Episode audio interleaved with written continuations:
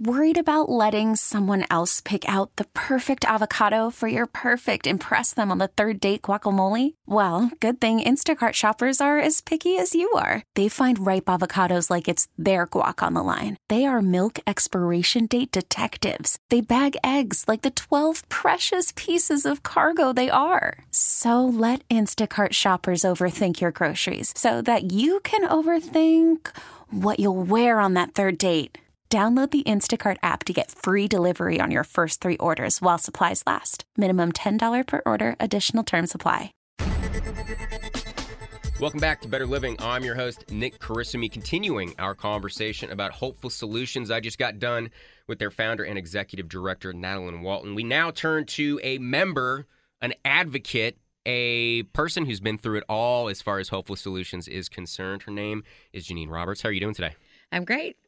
Thanks for having me. Thank you very much for joining me. All right. So, how you feeling? Good. I, feeling I, good? Think, I think so. I think we can do this. You do not seem easily intimidated. I don't think I'm going to have to worry about you getting nervous or anything. All right. So, how long have you been a part of this organization? Um, I've lived with Hopeful Solutions for the last two years, about this time two years ago, where I actually moved in physically um, into the program. Coming out of treatment, though, Um, I was with them for about five months before I was able to get placed into an apartment. So you've been with this organization for a long time. Almost two and a half years. Okay. The reason why I have people like you come in for these groups, you always can learn about an organization from a C E O or from an executive director or somebody like that. You don't really, in my opinion, understand an organization until you talk to somebody who is a part of it. You've been through this whole process. How does your story start? How would you how would you start your story? Uh, mine starts from going into treatment. I took my two children into Nexus, uh, left a toxic relationship, and uh, wanted to start over, wanted a new life, and knew what I was doing wasn't working. And uh, Nexus had put me in touch with Hopeful Solutions, and I began interviewing uh, while I was still in treatment, um, and then I had moved into uh, a homeless shelter with my children, and um, just kind of waited it out until there was space available. I had been offered a voucher at the place that I was staying with the with the homeless shelter, and you know it was as if God answered me immediately and said, "You need to wait. You need this is what you need. You need the um, the extra accountability and sobriety and the support of Hopeful Solutions." When you went in for treatment, were you ready to get sober? Very. I had been to treatment several times before. It took me about twelve years to actually get sober from the time that I realized that it was a problem. I drank for twenty-eight years, but the last twelve of it before I actually got sober for good for, you know, this. How old were your kids at the time? Uh, well, I've got what I've got now an eighteen, um, an eight and a six year old. Uh, my eighteen year old's lived with her father since she was in kindergarten. And my two youngest, my daughter had turned six while we were in treatment, and my son was four. They're young. Yes, they're young. All right. You decide it's time for you to finally actually get sober this time. And for people that are listening that don't know, that's common. Nobody goes to rehab one time. I'm good. That doesn't happen, right? Right. Okay. So now you've made this decision, but unfortunately you are now on your own. It's just you and the kids. Yes, and I made that decision um, on my own. That was not what my husband at the time had wanted us to do. How important is it to be able to say things like that and to make decisions like that? Is it common for the people that are a part of social Hopeful Solutions to not be in that position? Well, I know for me, myself, I it took me a long time to be able to make that decision. And, uh, you know, I, we were taking care of my stepson. We had custody of him um, up until right before I went into treatment because I couldn't take him with me um, to go into a program for women and children. So um, I was held back from when I really wanted to make the change. Uh, so, yeah, it is. It's an important you know, to be able to do what you want to do when you want to do it, when you're you know, when you're using or an alcoholic, you know, whatever the case may be, yeah, it's very difficult to actually make that jump. Was it exciting? Was it scary? How are you feeling in that moment? Or do you even have a way to process emotions? Is it just survival at that point? It was survival. It was definitely survival. But I was, since I was ready for it, this is what I wanted. Nobody was forcing me to do it. Um, you know, I had made that step on my own. Uh, I was very excited, uh, able to talk to the children and, and tell them this is going to be great. You know, we're going to be able to, um, you know, mommy's going to get better. We're going to have a better life. And, you know, so it eased them as well because I was excited. How, how serious of a situation were you in? I, I look at you now, you, no one would know that you had or have, I guess this is how you kind of say it, a problem. But at the time, I mean, how how serious was this? Uh, I was very close to death. Uh, if I had not gotten sober, I wouldn't be sitting here. I um, I'm an alcoholic, and I was hopeless. I got to the point I didn't care if I woke up in the morning. My children would come to the bedroom to play with me. They would bring their toys in to play with me, um, to get mommy time. And on the outside, I appeared to have it somewhat together because I still did their birthday parties. I still, you know, I did, but I could not function anymore without alcohol. Um, I could not get through the night without a drink. Uh, I couldn't wake up in the morning and not reach directly for it. It was always on my nightstand. Um, it was hard to do anything. And I, at that point, I had looked at life and said, how can anybody be able to, you know, go to a kid's football game without a drink in their hand? How do they do that? Were you good at hiding it? I thought I was. I don't know that I was. I thought I was. So you finally make the decision that you're going to go into treatment. You have the two kids with you.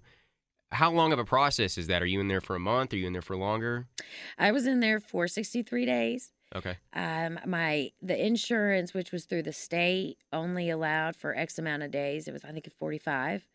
Uh, and the counselors were able to get me additional days. Uh, I held on as long as I could. Finally, they said, you have to make that move. You have to transition out of here. You know? I think that I think that goes back to what you're saying about being serious. Yes. That you were like, hey, can I stay in rehab longer? Which yes. I can't imagine is something that a lot of people actually say. Certainly not ones that don't mean it. Exactly. Okay, so you're in there for sixty-three days. What now? So finally, I went into a homeless shelter, uh, took the children with me. What is that? Talk to me about that decision. Scary. Very scary. And they can't help you at the clinic that you were at? I mean, it's really, look, we even extended your stay here, but now... Well, they they they can't do it all for you. And so they give me the resources, and then what I do with those resources up to me. Uh, and so that was, while I was waiting for Hopeful Solutions, uh, that was the most viable. You know, I couldn't go live with my parents. I wasn't going to go back to my husband. I wasn't, you know, I was prepared to start a new life, and realizing that there was going to be fear involved in that was what kept me going, because that change, you know, that we have to, we have to make the processes of changing and evolving, basically. Um, and so, you know, although I was scared, it was, you know, the same as going into treatment. I was excited. It was another stage for me. How did you deal with the stress of that situation? The, the kind of the cruel reality of this is a lot of the stuff you're talking about, it's like, I would love to have a drink right now. Right. I need to relax. It's exactly what you cannot do. Was there something that you did or something that you latched onto? How would you blow off your steam and your stress in that kind of situation? You can't even you can't even go into a room and just watch T V by yourself. True. With the kids, you can't do anything by yourself. Um, but uh, what I did is I strengthened my relationship with God, and I became active in the church, and uh, we became of service to the church. And that was something that, you know, I had gone to the church and said, hey, I'd like to, what can I do? Um, and so I became an usher every Sunday, and I still mm. do that now. So I really, it's the relationship with God that really, I give it to God. And when I'm stressed out, I know that, okay, what's the plan? I see the plan has changed, and it's not Jeanine's plan anymore. And so I'm waiting it out, kind of thing. Had you been active in the church your whole life, or is this something new that you found? No, I actually had rejected God, which took a lot of energy to reject him now that I look back at it. But uh, until I got into treatment and I really surrendered. And I said, you tell me, what do I need to do? And my counselor said, I think you need to get on that van on Sundays and go to church. And I reluctantly, I went. And uh, that's a big part of the program is spirituality. Mm-hmm. Uh, and so, and that's probably why I had failed so many times, other than I really wasn't ready. Were you rejecting that? Because for, I mean, I'm not sure if it's for all of them, but for a lot of twelve-step programs or for anything like this, spirituality plays a huge part of it. Did you reject it at first? Yes. Yes. Uh, I said that if God could get me sober, he wouldn't have me drunk to begin with. And uh, there were just things. My brother had passed away when I was fourteen. He was eighteen, and he was killed by a drunk driver. And uh, amazingly enough that I end up, you know, being one of those on the road. I, it, I rejected the ideas of A A, and that was for those twelve years. But when I finally surrendered and I got on that bus and I went to church and I Um, I did everything that my counselor said. And at first it was, you know, the Holy Rollers and they're singing and they're, you know, swaying back and forth. And I said, oh, this is not me. Where do I go to get out of here? I can't do this. And uh, it that that slowly changed. You know, I opened, I opened my heart. I was baptized um, about six months later. Uh, and then that's, God has really gotten me through it. Natalie's gotten me through a lot too, but you know, that's after I've prayed and God said, call Natalie. All right. Well, perfect transition. Let's talk about how you, so you're at the homeless shelter and you're doing good, but you're still in a really hard spot. You've got the kids. Now, what's the transition from being in a homeless shelter, newly sober, to Hopeful Solutions? Uh, well, that was difficult. Also, it was very scary. Uh, it Why was scary?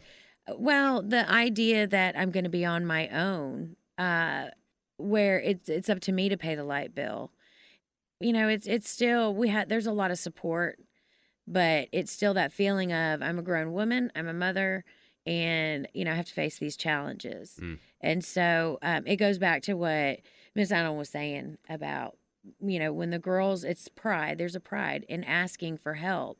And you suddenly think, I'm out in this big world by myself and I don't know anything because everything that I've known has been alcohol and revolved around alcohol. And now, you know, I'm starting in this new place and um, and there's a fear involved in now I'm in my own place. Nobody's going to know if I drink, you know, and that plays into, you know, the accountability. Sure. And, you know, it's.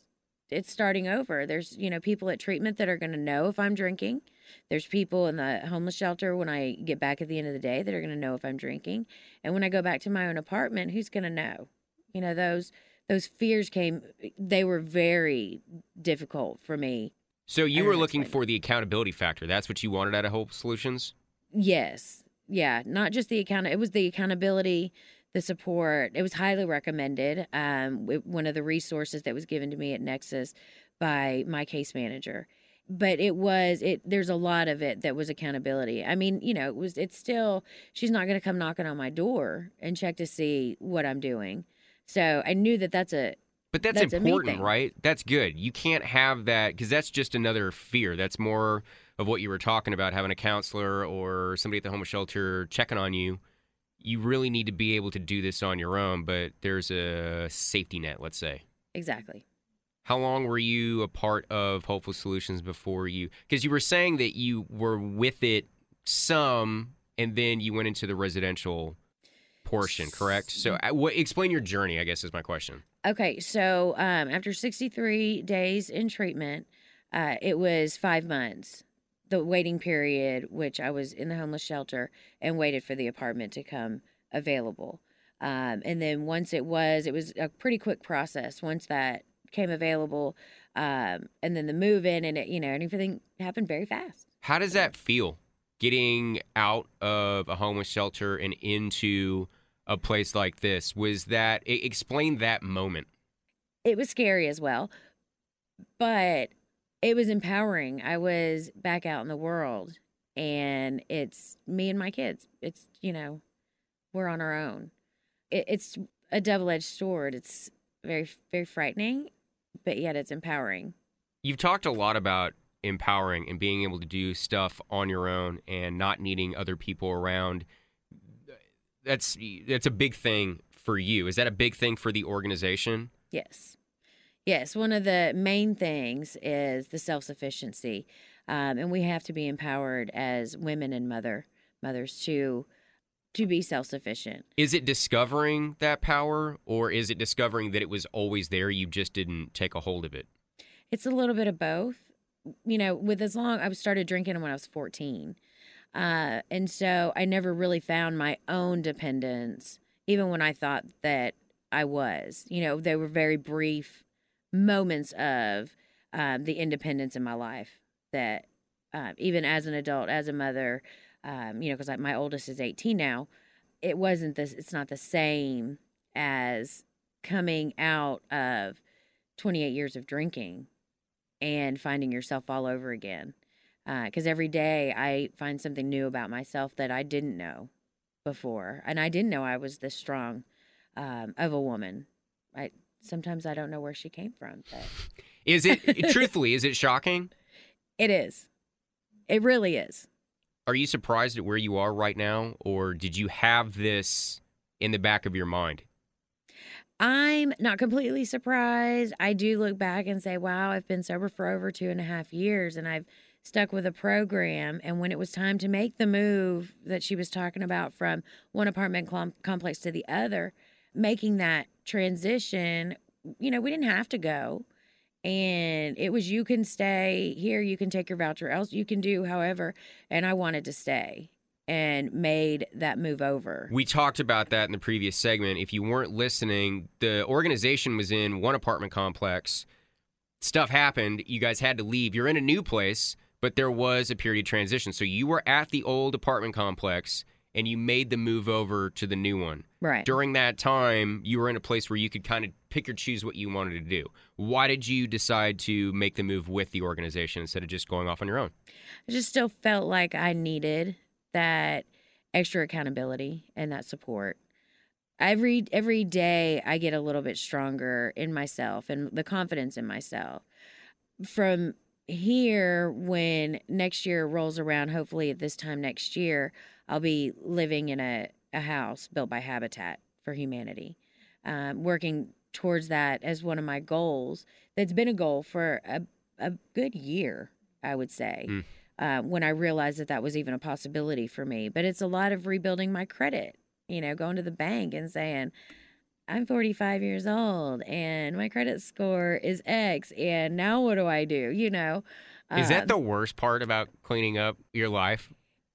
You go back to being a child again. Even if you have good credit, it still is, dealing with it is the worst. Good or bad credit, dealing with something like this, it sucks, right?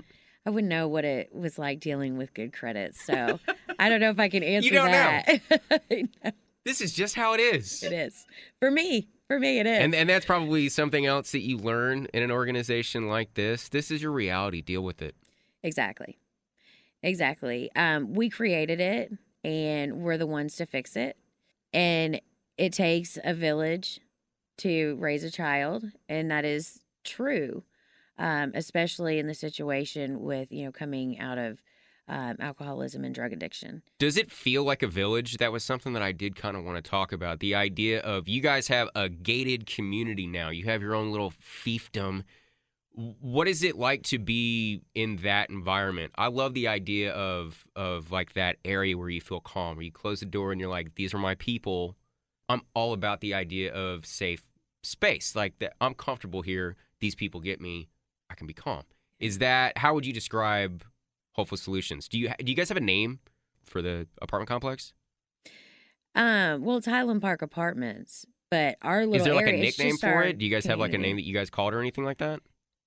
No, I don't want to say what we would call the the rest of the neighborhood. We in ourselves are a community, gotcha. And it is our safe space. Um, no matter what's going on outside of that gate, we stay safe inside. You're honestly. so diplomatic. I love it. It's it's the truth, though. It's it's good. Um, yeah. Who do you connect with in this community? Is it the people that work for Hopeful Solutions? Is it the people that are in the same situation you are? It's probably the other mothers. Um, I do try to keep the mothers uh, active in the community with the children by doing parties and, uh, you know, things like that. When the kids, uh, when after last year's school year, which they blew it out of the water, both of them are like little mini geniuses to me. So I threw them a party just for that. And when we first moved into Hopeful Solutions, I threw a little, you know, welcome to the community party um, for my son's birthday, for my daughter's birthday, for um, Halloween. I love doing Halloween. I do it pretty big. Um, you know, just any any holiday, being able to get all the ladies together, throw the little blow-up pool that I've got out in the in the courtyard, and you know, we have a blast because the moms get to talk, moms, and the kids get to be kids. So it's really great. What do you guys like to party with? Is it ice cream? Is it cake? Are there things that you guys like to have? Well, it's mostly we're not, we're not sipping cocktails at this party. No. So what do you guys what do you guys like? Um, usually it, we're doing hot dogs on the grill. Okay. And um, I usually get cakes and cupcakes and Um, all kinds of sweet goodies because that's, you know, we don't talk about ice cream around me because that's my favorite. And ah. so uh, we're trying to cut back on that. So gotcha. We won't talk about that. Yeah, it's mostly, it's just getting, you know, goodies. And sometimes everybody can throw in, you know, I'll bring the chips or I'll bring the buns. And and that kind of gives them a reason that they need to be there because now they've committed to me that I'm bringing something. Mm. But it's important to keep everybody together. How has your role changed? It sounds like you are now taking the responsibility for others that are in this community as opposed to just being there. It sounds like what you just described to me was you taking care of everybody else but yourself. No, I mean, I'm there for support, and I can see when we need to come together, and um, I can see when we're starting to drift, you know, when the the year get it gets busy right now with back to school. So um, everybody's all focusing on other things, and we need to regroup, you know, at that point. And my daughter just asked me if I was going to throw a back to school party. I said, are you crazy? Not yet. Um, but it's one of those, you know, we just sometimes we have to pull back in. And and be reminded that we're all in it together. But that can't be something that you started with. It seems like something that would develop after believing in the program and the people around you. You kind of seem to be shrugging it off, but it does sound to me like you are the one that is pulling people together. Um, I yeah, I guess I try to. But it's just a support. It's, you know, making sure that we're all supporting each other. And it's um You know, I, just, I like to have fun. I like the kids to have fun. I like to, the you know, the girls to. What is your source of strength then in this? Where, when you think about where you are and what you're doing and why you're doing it, what is that driving factor for you? Um, well, it's my sobriety. It's um, God in my life, and it's just, uh, it's knowing that uh, where I've come from and how I've struggled. And especially when we have newcomers, um, you know, just to say, hey, you know, my door's always open. But it, it really, it it just comes from wanting to help other people and give back what I was freely given. Do you and feel like you promised. Owe the people?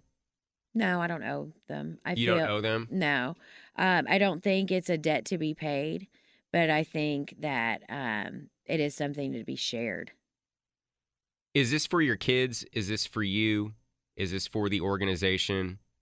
Is it for everybody? It's for everybody. I never really thought of it as being anything other than just the everyday, the everyday thing. Uh, so I guess I never really thought about it. Really? That way. Yeah. Yeah. You're, you're, just... You keep talking about, you've told me an unbelievable journey from where you were to where you are now. And the whole time, it's peppering it with other people. It's talking about other people and what you're doing for them and why you're doing it for them. But you do seem to be kind of evading that. I don't know. You know, it's once we made the move and had this gated area that I felt like we should utilize what we have because we were scattered everywhere. It was um, it was harder to get us together as a community. And, uh, you know, it was Saturday meetings, but then everybody went off, you know, all over the, the complex that was pretty widespread out. And so now that we've got this gated area this is what you've been looking for. Yes. This is it. This kind of real tight-knit group. This is what you've wanted. Yes. And now you finally have it. Yes. Does it feel good? What does it feel like? It's awesome. It's it's incredible. It is. Um, I have several animals, and so uh, it's like having my own big, huge front yard.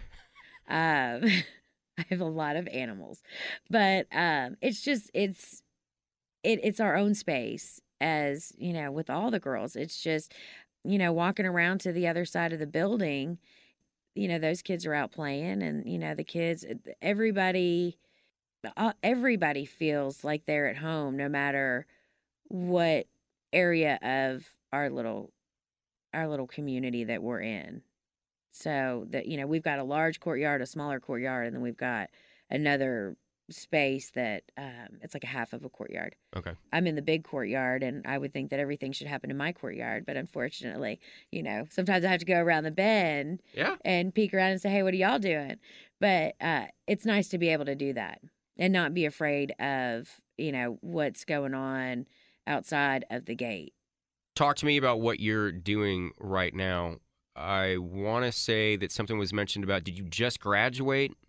I just graduated in May with a second degree in social work. What was your first degree in? Psychology. Psychology. So you have a degree, was you have a B A in psychology? Yes. And also one in social work? Um, it's just an associate's in social work. Oh, is that it? That's all. But I am, but I will be going um, to A and M Commerce in the spring semester. All right. And starting my master's in social work. Excellent. And yes. How exciting is that? It's very exciting. All right. So what are you doing for, for work then? Or are you just focusing on school? No, I work at Habitat for Humanity out in Garland at the ReStore. Okay. And I love it. You know, it's another, it's a give back to the community. Um, I think social work has always been uh, what, what I needed to be doing. Yeah. It's, it's who I am. It's helping other people. So I absolutely love my job. I'll start working hopefully at Nexus sometime in the fall. Uh, I'm taking this little bit of a sabbatical because my son was recently diagnosed with sensory sensory processing disorder. Mm. Um, and so I have to advocate for him in the schools and um, making sure that everything, we're, we're transferring schools so that they can be picked up by their daycare, and I'll be free to work, you know, a little bit more now that I am on my own. And so I just need to... to make sure that I'm the sole provider for my kids. You like to stay busy is Very. What I hear. Yes. All I hear is you like to stay busy. Over the top busy, unfortunately. Yes, I do that. It's a good way to live. It is. All right. I, I cannot thank you enough for stopping in today. It takes a lot for somebody to come in and be honest about their story, about who they are, and I cannot thank you enough for that. Jeanine Roberts is an advocate and a member of Hopeful Solutions, their website, hopeful solutions dallas dot org. If you're interested, you can also give them a call at nine seven two, two eight five, six eight four eight. Thank you very much for coming in today. I really appreciate it. Thank you for having me. T-Mobile has invested billions to light up America's largest five G network, from big cities to small towns, including right here in yours. And great coverage is just the beginning. Right now, families and small businesses can save up to twenty percent versus A T and T and Verizon when they switch. Visit your local T-Mobile store today.